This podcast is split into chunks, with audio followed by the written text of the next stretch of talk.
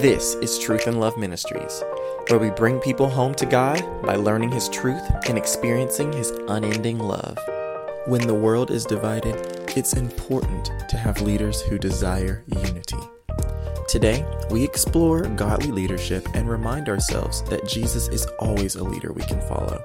We pray this message refreshes you and speaks encouragement to whatever is going on in your life right now. Now, here's the message Leaders we can follow. I want to say good morning to everybody. What a blessed day it is.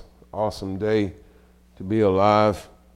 And no matter what your situations or circumstance, I am absolutely sure that you can find a reason to thank God this morning and to give Him praise. I pray God would grace us to learn to live in a state of contentment, to learn to live in a place and a position where He is, to operate where He is, to learn to understand His ways and how He functions and, and what He is doing at, in every situation and circumstance that we're facing and going through. I pray God would help us not to feel that God is absent when it seems as if God is not moving on our behalf or even answering our prayers.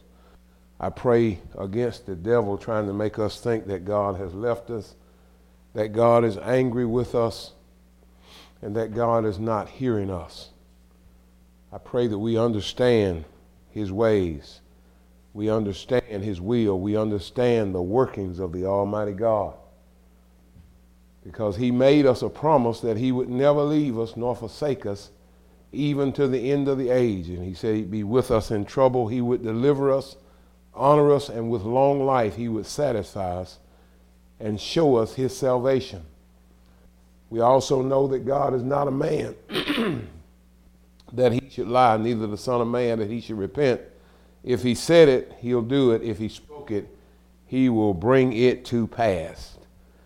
And therefore, I would encourage you to stay with God and believe, continue to believe that God is working and moving in your situation and circumstance, no matter what it is, no matter how difficult it may seem.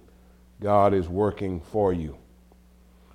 We need to continue to pray, even though there is some some better news on the horizon that that's infections are down on the COVID disease, and deaths are down, and hospitalizations are down. But we still need to continue to pray that we don't have a relapse in this situation, that we don't go backwards in it, that we continue moving forward, that God will continue and finish the work that He started. we need to thank Him just for the fact that He's kept us through this whole ordeal and is still keeping us at this moment. Today, I want to kind of start a new series. Um, I want to talk a little bit about the life of David. And I want to talk about that we need, we need leaders that we can follow. We need leaders that we can follow. God has given us a the Old Testament and given us a whole lot of information in the Old Testament about leaders that he has placed in position and how he used them. And we can even see how God even used wicked men and God used men that he never even selected.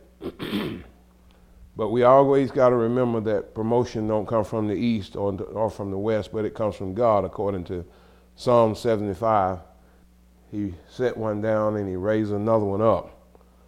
So we got to understand that God is in the midst of it all. God is in the midst of all of the every leader that, that comes to the forefront in some way, shape, or form.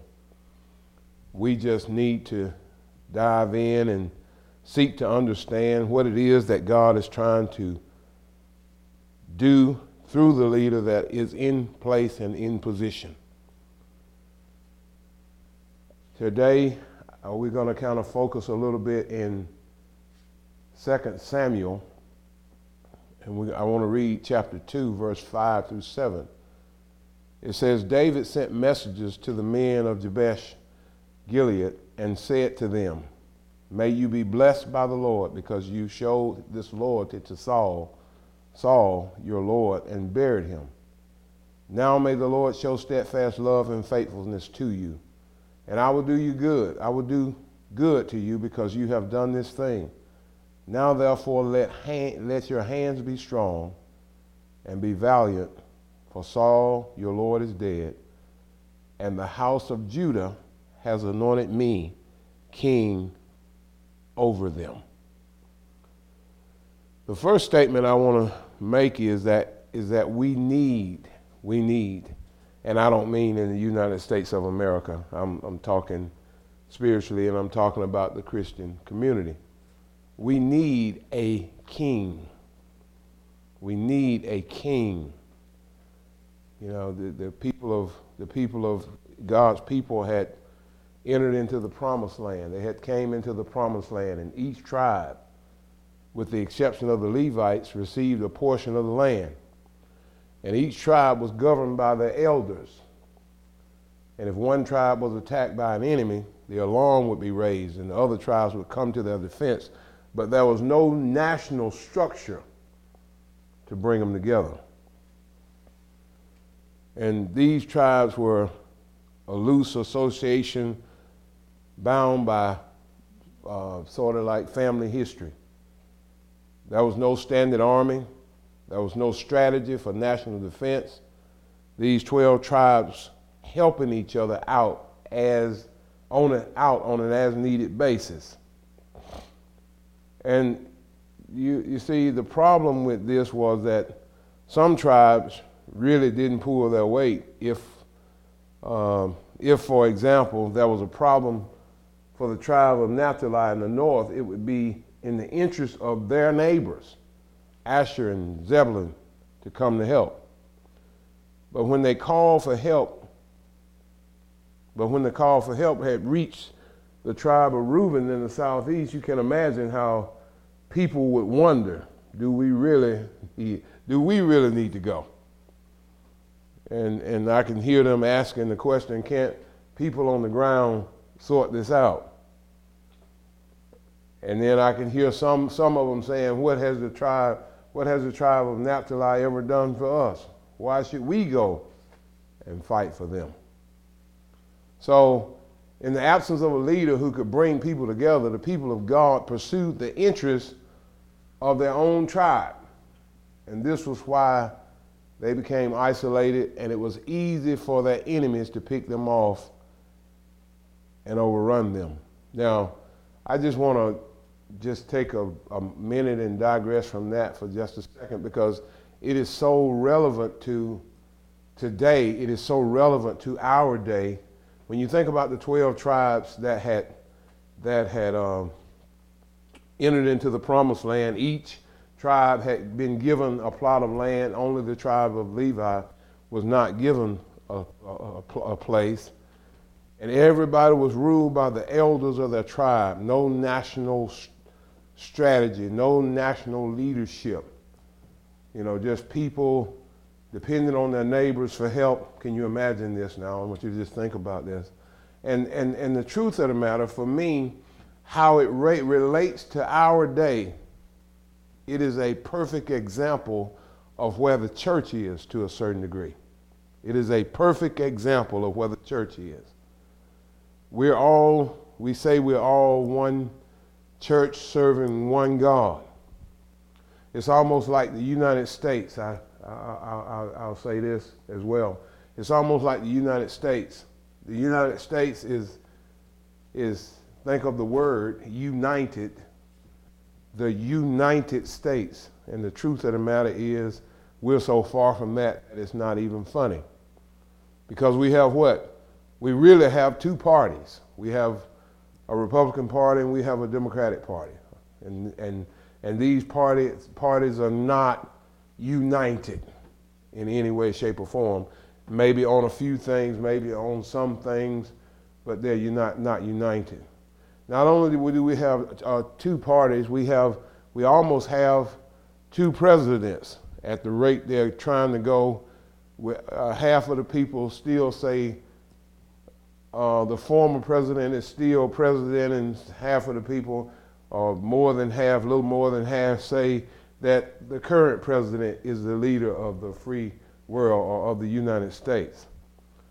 Not only do we have that, we have um, all these different races in the country. And it appears that even the races are not united. There's no unity in the races. It's almost as if there's, you know, the white race appears to be against the black race, the black race appears to be against, against the white race, other races are against the Asian community, others are against the Hispanic community, and we are, as they call it, a melting pot. And then, you know, we say that out of many comes one. And then you look over into the church world. You look at the church world. The church world is almost the same as the United States the, the, the, United States, and let me throw this in as well. The United States says that we are one nation. And we are one nation. And they say that we're under God. We are under God. And they say we're indivisible. I don't know how true that is. With liberty and justice for all. We know that not to be absolute truth. But then back to the church. You know, the 12 tribes had been entered into the promised land, each, each tribe given a plot of land, each tribe given a space, each tribe ruled by the elders. Think about it now. It sounds like the church. It sounds like the church. It sounds like uh, denominations. It sounds like the Baptist, the Methodist, the Pentecostal, the Holiness, the, the Church of Christ, the, the, the I can't even think of all the, the denominations that exist in this country, in this, in, in this world. But you can see it that even the church that says that we are united that says we serve, we read the same Bible that says there's one God, one God and Father of us all, one Lord and Savior of us all, one Jesus Christ, one Holy Spirit. So, how can we have one God, one Savior, one Holy Spirit, and yet be so divided, yet be so separated from each other? How can this be? How can it be? I say the same thing that I said a few minutes ago is that we need, even in the church world, we need a king. We need a king. Because in the absence of a leader who could bring the people together, the people of God pursued the interests of their own tribe. Sounds like church. And this was why they became isolated. Listen to this. They became isolated, and it was easy for their enemies to pick them off and overrun them. Look at what isolation does. Look at the results of isolation. The results of isolation is it makes it easy for the enemy to pick us off and to overrun us. We need a king. We need a king. And then, you know, really God's people realized that they had this problem. They realized that this is what was going on and, and they identified the answers. They said, We need a king.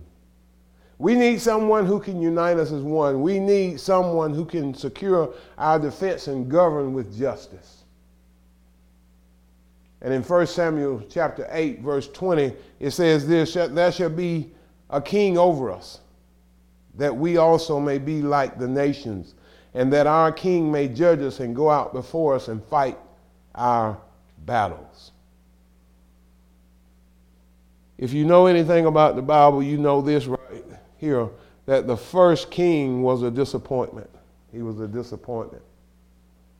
The first king of Israel was a man by the name of Saul, and he came to the throne on a wave of popular support. But he proved to be a big disappointment. Saul became unbearably arrogant. And if you look at 1 Samuel uh, uh, uh, 15, verse 12, he set up him for himself a monument, something God had said not to do. 1 Samuel 13, 13, he was foolish and deceptive.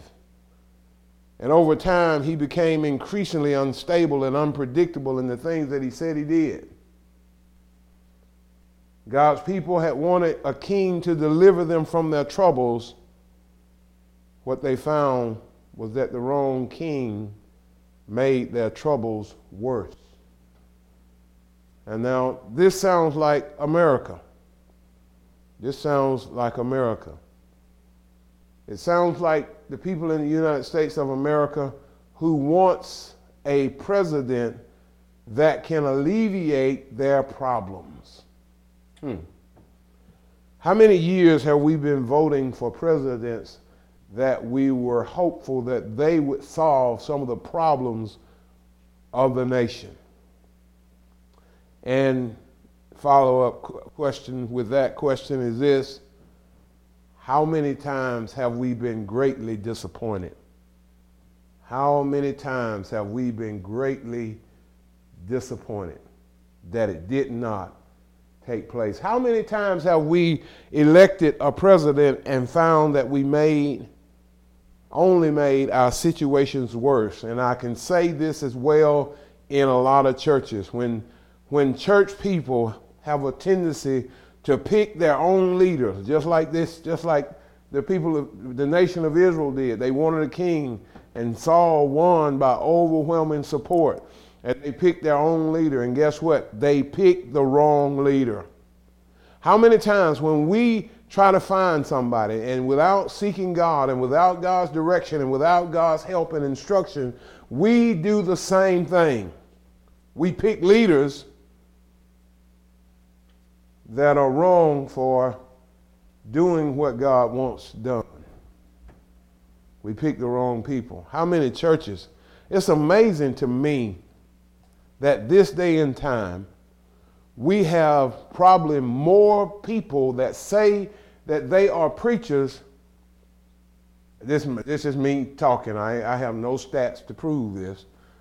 But every time you turn around, every, and everybody you meet, I met a guy this week that actually said he, he, was a, he was a carrier of the gospel. He, was, he didn't say he was a pastor, but he basically did say that he was a preacher. I mean, they are everywhere. But yet there are so many churches that don't have pastors when we have a over supply of preachers. That is amazing to me. That is that is truly amazing to me.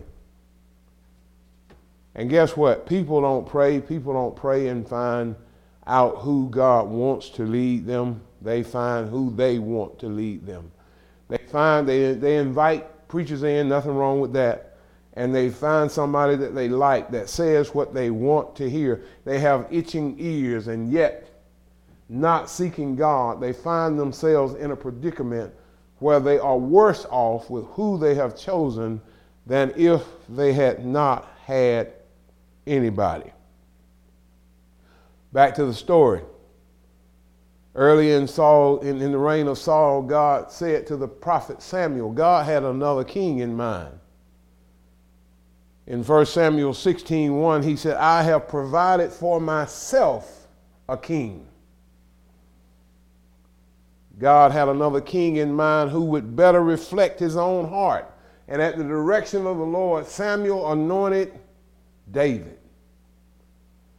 And David got people's attention when they heard the story of his great victory over Goliath. And, and as David's popularity grew, Saul became jealous. The Spirit of the Lord departed from Saul, according to 1 Samuel 16 14.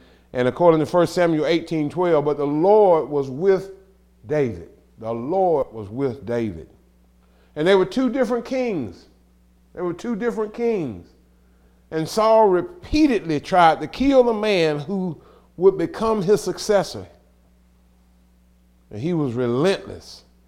And for so many years, David lives on the run, hiding wherever he could find refuge. In fact, Saul hated David, but never, but David never hated Saul. David honored Saul as the king for as long as Saul lived and refused to raise his hand or even his finger against him. David was given many opportunities, many opportunities to destroy, to destroy Saul, to kill Saul.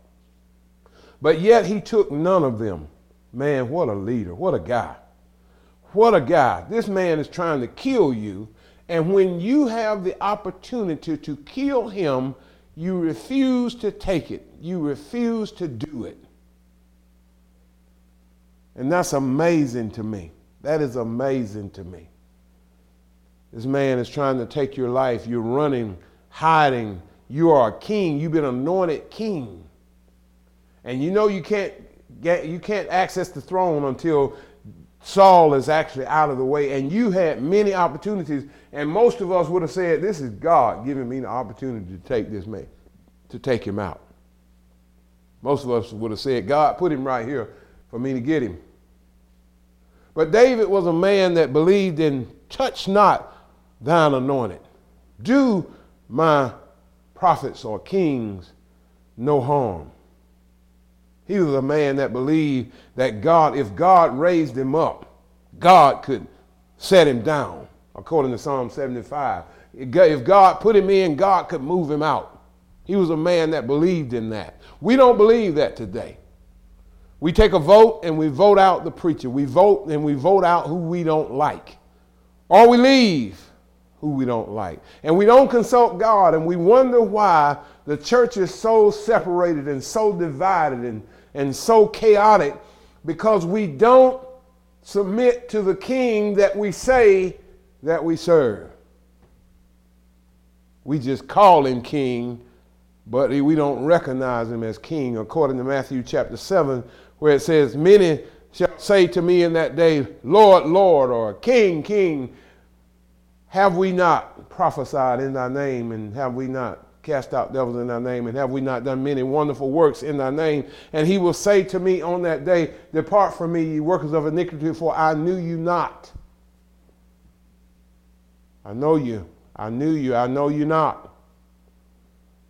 And we have to understand that this is what is going on not only in that day, it is actually happening in our day. It's happening right now.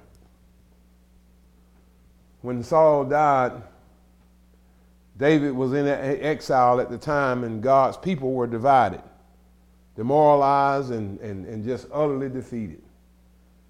Their enemy was, enemies was, was triumphant over them, and there was no one who could bring them together until David becomes their king. David, without question, was the greatest of all the Old Testament kings. And under his leadership, the 12 tribes, which had been independent and isolated, were united as one people. Enemies who had oppressed the people of God were pushed back. A kingdom was established, and God's people prospered. And the story of how all this good came to God's people is, is told in 2 Samuel. And guess what? We have a need for a leader that we can follow. One that will bring us together, that one that will unite us. We need leadership that unites us today. We're living in a time when we desperately need leadership that unites in every sphere. We see anger and conflict. Where are the leaders who can bring people together? Churches are looking for leadership that unites. We need leadership that unites in every sphere of life. How can you bring people together in a marriage or in a troubled family? What does leadership that unites look like in business, industry, education, and politics? I've already said here in America, we say out of many, one. But how does that happen? How do we get beyond the power of special interests and the rule of the loudest voices and seek the common good? That's exactly what the chapters that are before us really addresses. what it really addresses. It addresses what godly leadership looks like. And we are looking at the story of how David was, a, David was able to unite a nation. And what we will see is that godly leadership is more than having confidence and strength. It took wisdom, courage, skill, and great perseverance to bring people together. It takes something. It takes, it takes something. It takes, this is, it's not a work of, of days, of weeks, or months. It took, took years as you can see in 2 Samuel 5 and 5. But by God's grace, David did it. And it was the greatest accomplishment of his life. And if you're going to be a person who exercise influence in the lives of others, you're going to have to commit to the long haul. And these chapters are, are the story of how God's people were brought into the best years they ever knew.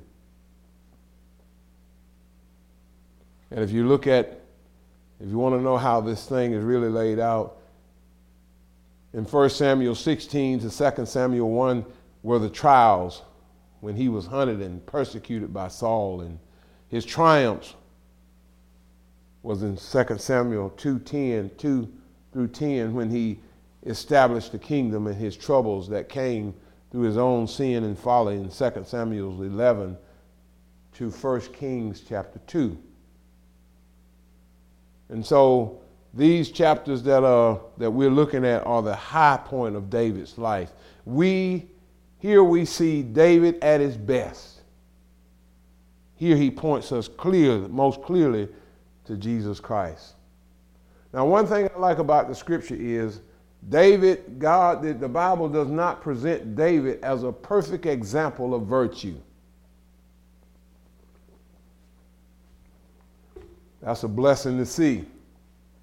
He had many sins and failings, and the scriptures don't hide them from us. In, in, in, in, in these verses, 2 Samuel chapter 2, verse 2, we are told that David had two wives. Ahino Noam, Ahino Oim, and Abigail. And as we will see, there were more later. And we know this is an obvious uh, uh, and, uh, and, a direct contradiction to the pattern of marriage that God made clear in, in the book of Genesis, to the pattern that God set up in Deuteronomy 17 17, where he said, Do not multiply to yourselves wives. And the, and the fascinating and the blessed part of this is we realize that David needed a Savior as much as we do. That is why he called the Messiah who was to come my Lord in Psalms 110 and 1. And in David's life, we see glimpses of the great king who was to come. We see King Jesus in his actions and in his life. And it is, it's, it is an anticipation of the great king who gathers a people from every tribe and nation and delivers them from the enemies who enslave them and makes them one under his sovereign rule.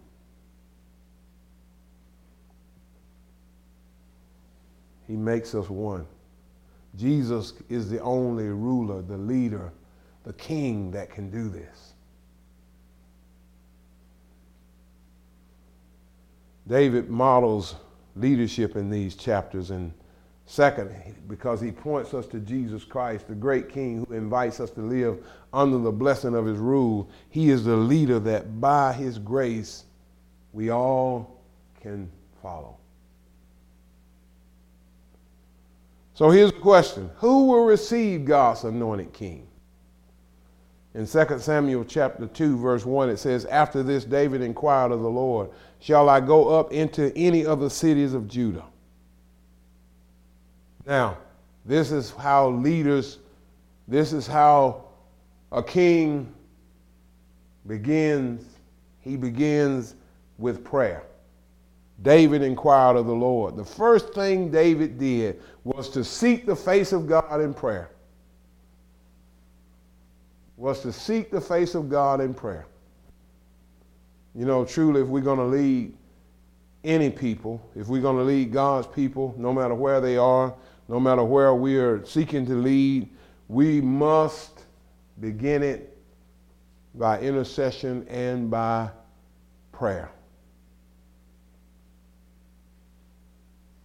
After, after Saul's death, David didn't just assume that it was time for him to take the throne. He sought God and said, Do is it time? Should I go up? Should I go up into any of the cities of Judah? This is the man that is said to be king. Years had passed since Samuel the prophet anointed David as the future king. And David had known for a long time that this was God's calling on his life. But for more than a decade, he was a king without a people. And the question after Saul died was very simple Are there any people anywhere who would welcome David as their king? Shall I go up into any of the cities of Judah? Because really and truly Judah was David's own tribe, and it made sense that he should go there first. But there would be, would there be any, even among his own, who would welcome him as their king? Or would he be like Jesus? Well, the word says he came unto his own, and his own received me not. And then we see a picture of faith a word, a, re, a re answer to his prayer in 2 Samuel 2 1. Go up to Hebron. Amazingly, Hebron was where Abraham, Isaac, and Jacob had lived centuries before. It wasn't a major city, kind of like a backwater place. But David went to Hebron, and we are told the men of Judah came and they anointed king over the house of Judah. Second in, in, in the fourth verse of that same chapter. Now, you need to remember that God had already anointed David as king through the prophet Samuel in 1 Samuel 16. So when the people of Hebron anointed David, they were agreeing with what God had already done. That's a prayer note. That's a, that's a lesson to learn about praying and doing. Basically, all our, our, our main responsibility is to agree with what God has already done. Think about it. God had already anointed David to be king. And so when the people anointed him as king, they were all they were in agreement with, with what God had already done. And this is what our lives should be like we should spend our lives agreeing with what God had already done. We should be spending our lives doing that. Think about it. Long ago, God anointed Jesus to be King of Kings and Lord of Lords. He exalted him to the highest place and gave him a name that is above every name, and that at the name of Jesus, every knee should bow and every tongue must confess that Jesus Christ is Lord to the glory of God the Father, Father, according to Philippians 2 9 through 11. God has anointed Jesus King. And every knee should bow before him, and every tongue should confess that he's Lord, Lord, to the glory of, of God the Father. And when we do that, we are in faith agreeing with God. When you crown Jesus Christ as King of your life, you are agreeing with what God has already done. And truth, truthfully, faith is, a, is, a, is agreeing with, with what God with God about Jesus Christ.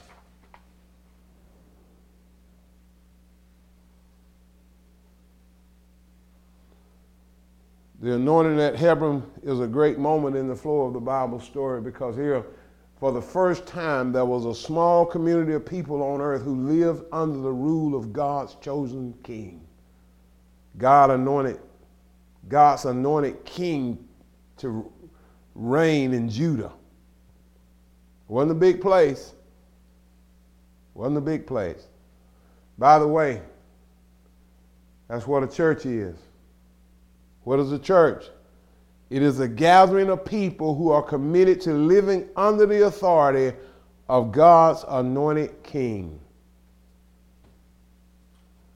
Let me say that again. What is the church? It is a gathering of people who are committed to living under the authority of God's anointed king. And the truth of the matter is, when we do that, we actually when we do that, we actually live under a blessing. When we do that, we actually have the capability to live in unity. Why is the church not in unity? Because the church is not living under the authority of God's anointed king. Now, let me say this there are two groups of people. In 2 Samuel chapter 2, verse 8 through 10, it says, But Abner, the son of Ner, commander of Saul's army, took Ishbosheth, the son of Saul, and made him king over all Israel. But the house of Judah followed David. Think about it now. Here are the people again, the people again, anointing Saul's son to be king over all, Jew, all of Judah except for one tribe, and that was the tribe that David was the king over. Can you imagine that? Think about that. Think about that. Think about that and look at that from a church perspective. If, if the church is the same way, guess what? Most churches are not under the authority of God's anointed king. At this point in the story, David had one tribe for him and 11 who were against him. There was one tribe who was saying, He is our king. And the other 11, 11 tribes either didn't care or were dead, dead set against him. And guess what David's task was? To bring people from every tribe under the blessing of his rule. And it was the same in the ministry of Jesus before the day of Pentecost. The Apostle John was one of the 120 people huddled, together in an upper room, fearful and feeling overwhelmed by the power of their enemies and vastness of an unbelieving world.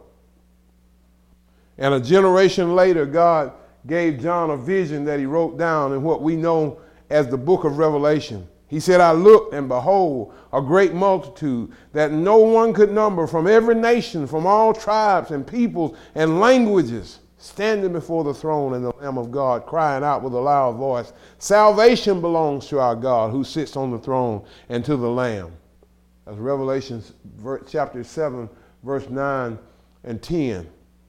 He said he saw a, group of people. This is God's dream. This is God's vision. This is what it's supposed to look like different languages, different nations, different tribes, and people from all over, everywhere, from every nation. Nobody could number, crying out to the same God, to the same King who sits on the throne, and to the Lamb. And so the, this journey from the hundred or so in Jerusalem who own the rule of Jesus to the multitude that no one could number who rejoice with him in heaven. And we're part of this journey. This journey is a foreshadow in the story of how people from the north, south, east, and west joined the small band at Hebron in, in, in embracing David as their king. And this story is a story of a great king and two groups of people those who are for him and those who are against him. And how this king reaches out to win his enemies in order to, to make them his, his friends. And how people come into God's kingdom today. It speaks a lot. It speaks a lot about how we pursue our mission in a, in a world that does not love or honor, honor our king. So let's look at the invita- an invitation to live under the rule of the king. In 2 Samuel chapter 2, verse 4 and 5, it says, When they told David it was the men of Jabesh Gilead who buried Saul, David sent messengers to the men of Jabesh Gilead. Now, look at what, it was, what they're dealing with. They, they're loyal. Here's a group of people that's loyal to the old king. Sound like America, don't it? Sound like America. There's a lot of people that's still loyal to the former president. They're still loyal to the former president.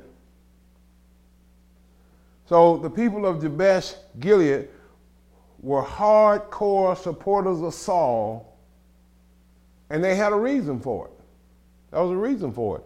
That was a brutal, that was a brutal enemy by the name of Nahash who could, who could, who could only be described as, in our day, as a terrorist, came to Jabesh with his military. And Nahash, Nahash gave the people of Jabesh Gilead two choices. He said, Now here's choice number one I will wipe you all out, or I will make you my slaves. And he said, because, and because of this compromise, if I make you my slaves, I will gouge out the right eye of every person in town first to mark you as my slaves. What a cruel man. But in 1 Samuel 11, when Saul heard about this, he came with an army and delivered these people. And guess what? They never forgot what Saul had done for them, and they were intensely loyal to him. You know, that's another thing that's missing. No matter what people do for others this day and time, there is no sense of loyalty anymore. No sense of loyalty, or very, let me say, let me rephrase that. There's little, very little sense of loyalty that comes from people. It's like my mama said, my mama used to say as I was a kid, long time ago, she said, everybody for themselves, God's for us, God for us all. And then you, you, you see the commando raid that years later when Saul died on the battlefield, the Philistines took his body and put it on display in the temple of one of, the, one of their gods so that Saul didn't have a proper burial. Look at the loyalty now a, a, commando raid, a small group of people, when the people of Jabesh Gilead heard about this, they were angry. And they organized a, a, a commando raid and, and going into the enemy's territory, they retrieved the body of their dead king and gave him a proper burial. Loyalty. Not going to allow him to be degraded like this. It was, it was daring, it was dangerous, but they did it out of love for Saul. And this is what was reported to David. Now, think about it. The people of Jabesh Gilead were Saul's people. Whatever Saul was for, they were for. Whatever Saul was against, they were against. And for years, the person Saul had been most against was who? David. So, we look at a hostile audience. Jabesh Gilead is the most hostile audience for David among the 12 tribes. And guess what David said? Guess what David said? David said, let's go talk to these people first. Most of us would have went for the low-hanging fruit. We would have went for the ones that were a little easier to deal with or handle. David went for the hard case, the hardcore supporters of, of Saul and and, and, and these were men that most, most that were least likely to accept him as their king. And when, And when David was told it was the men of Jabesh Gilead who buried Saul, in verse 4, the, he sent messengers to these people who was least likely to accept him as king. Think about it. Think about the people in your life who are least likely to embrace King Jesus. How would you approach them? How would you try to win them?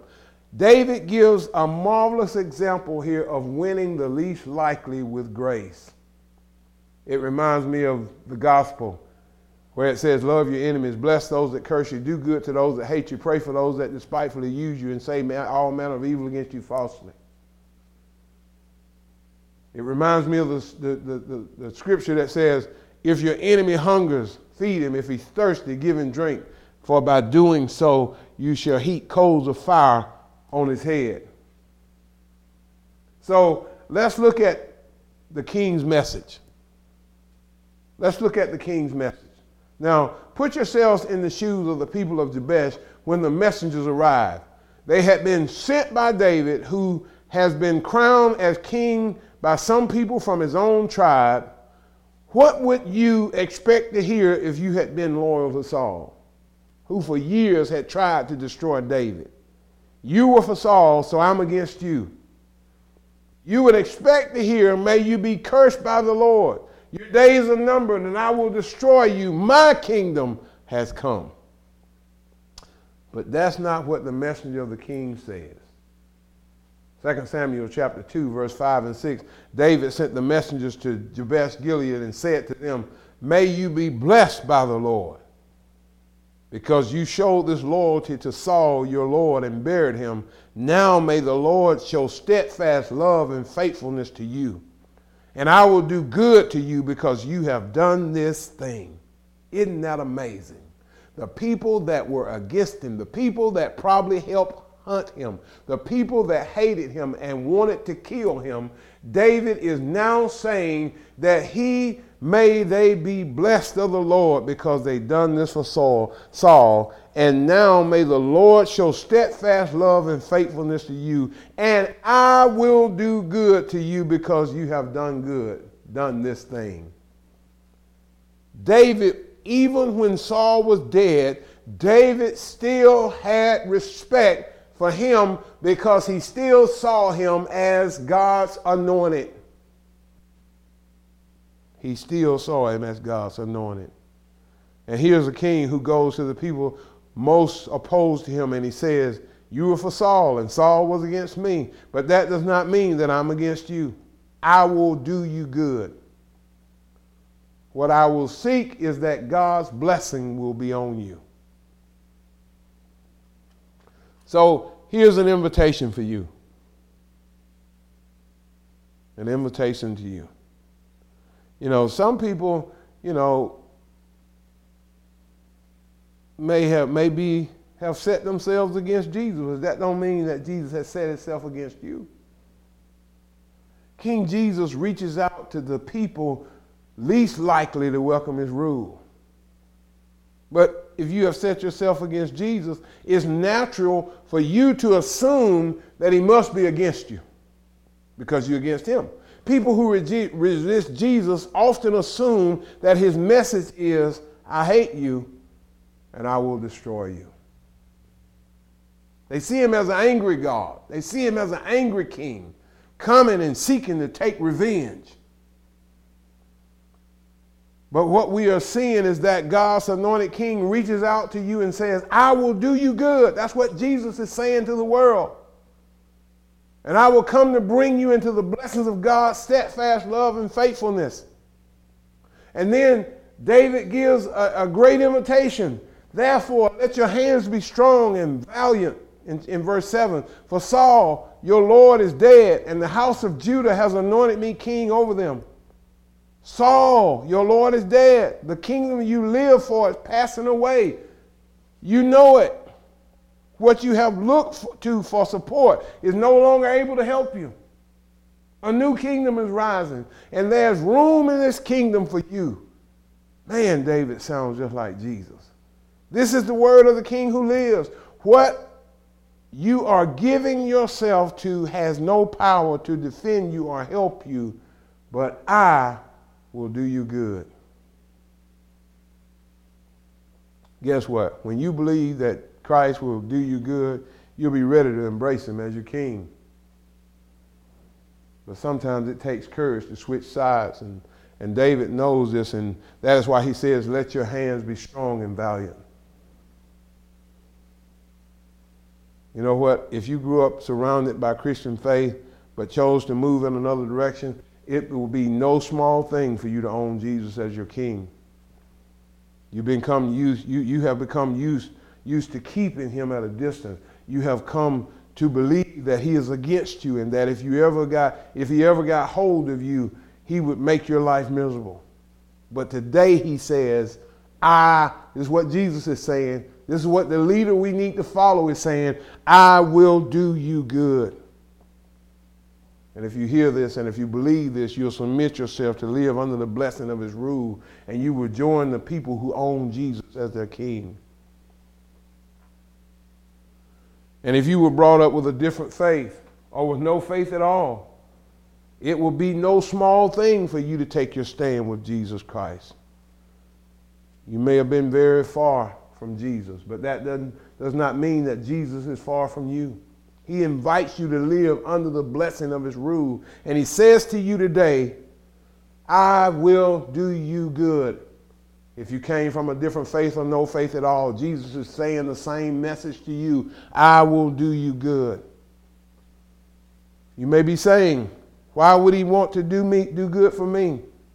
Why? Because that's grace. We were enemies of Jesus, but that does not make him an enemy to us while we were still his enemies, guess what? Christ died for us. So, this grace is what makes the response of faith possible. When you know and believe that Jesus Christ will do you good, when you know and believe that Jesus Christ will do you good, you will freely and gladly submit to his rule. Knowing that he has come to do us good is what we discover at Calvary's cross. So here's the whole Bible story in a nutshell. There's a great king anointed by God and two groups of people. Some are for him, some are against him. The king reaches out in grace and mercy to those likely, less likely, least likely to receive him and speaks words of grace. I will do you good. There's room in my kingdom for you. He comes so that you may be blessed by the Lord. God didn't send his son, didn't send his son into the world to condemn, condemn the world, but that the world through him might be saved. And may his grace give us all the courage to stand with our, him as our king, and then to be messengers of his grace for a very angry and divided world so that people from every tribe and every nation may come under the rule of God's anointed king, so that he may do them good. In order for the unity that we seek to take place in our homes, to take place in our churches, to take place on our jobs, to take place, we gotta, we gotta be in it for the long haul in our neighborhoods, in our communities. We have to be in this for the long haul. We have to be committed to this. This takes time to win those that are against your king and devote it to another. It takes time. It takes a commitment. And it takes reaching out to the one that is resistant toward you. Not trying to gain the low hanging fruit, but to try to reach that one that hates you. Bless those that curse you. Do good to those that, that hate you. Pray for those that despitefully use you and say all manner of evil against you falsely. In Galatians 3:28, and I'll close with this verse. In Christ's family, this is from the message Bible in Christ's family, there can be no division into Jew and non Jew, slave and free, male and free female. Among us, you're all equal. That is, we are all in a common relationship with Jesus Christ. When we come to Jesus, it brings us all on a level plane. It puts us all on the play, same playing field. It puts us all on, on, on the same grounds. We all become the same thing. There's no high and low. There's no great and small in God's kingdom. There's no big and little. There's no rich and poor. We all become common. And like the apostles did, they shared what they had. That he who had an abundance didn't have anything over, and he who had lack had no lack. They had everything common. That's what a king, that's what the kingdom looks like. That's what it looks like. That's how we, in, in order for any, I was talking to a, a, a, a co-worker of mine, and, and, and I was telling them that in order for anything to work, there has to be one leader that everyone listens to and obeys and follows. And I'm not talking about a man, I'm talking about Jesus.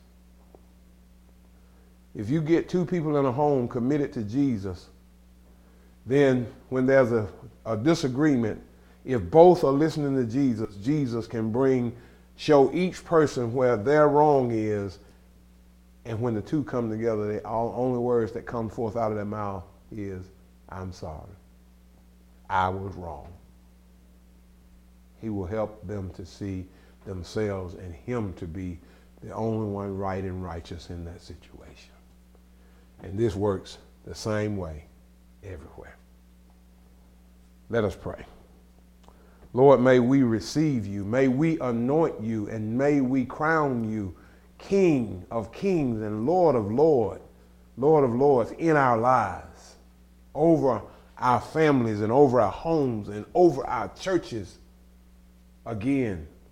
May we seek you, may we follow you, may we obey you, and may we be committed to you and committed to the process so that there can be unity in the church, in our homes, and as much as we can make a difference on our jobs, may there be unity, may there be peace.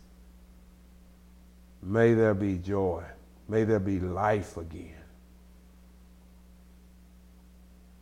May there be life again. And Lord, how we bless you, we praise you, we worship you, and we honor you as you help us and grace us to come to this place and point so that the world that's starving for unity, for love, for life, for joy, for peace, can find it in the King that we present to them as one king that loves us all and wants to do good for us. We bless you for it. In Jesus' name we pray. Amen and amen.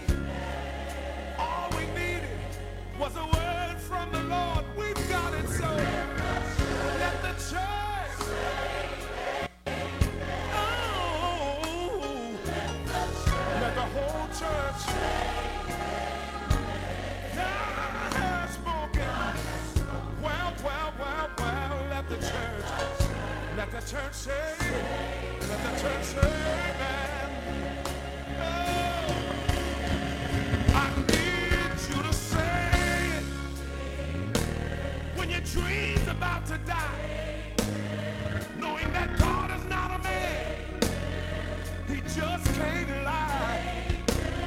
In spite of what, what the devil does.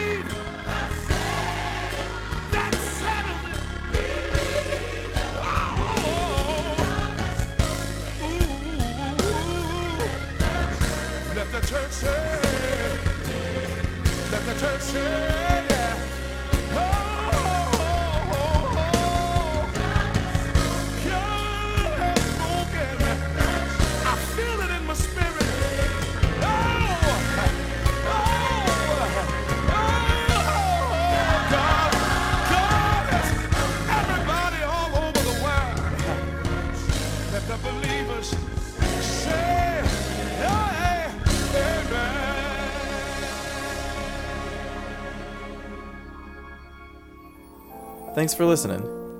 If you enjoyed what you heard, make sure to subscribe and share with somebody you know. And tune in next week for more sermons from Truth and Love Ministries Church.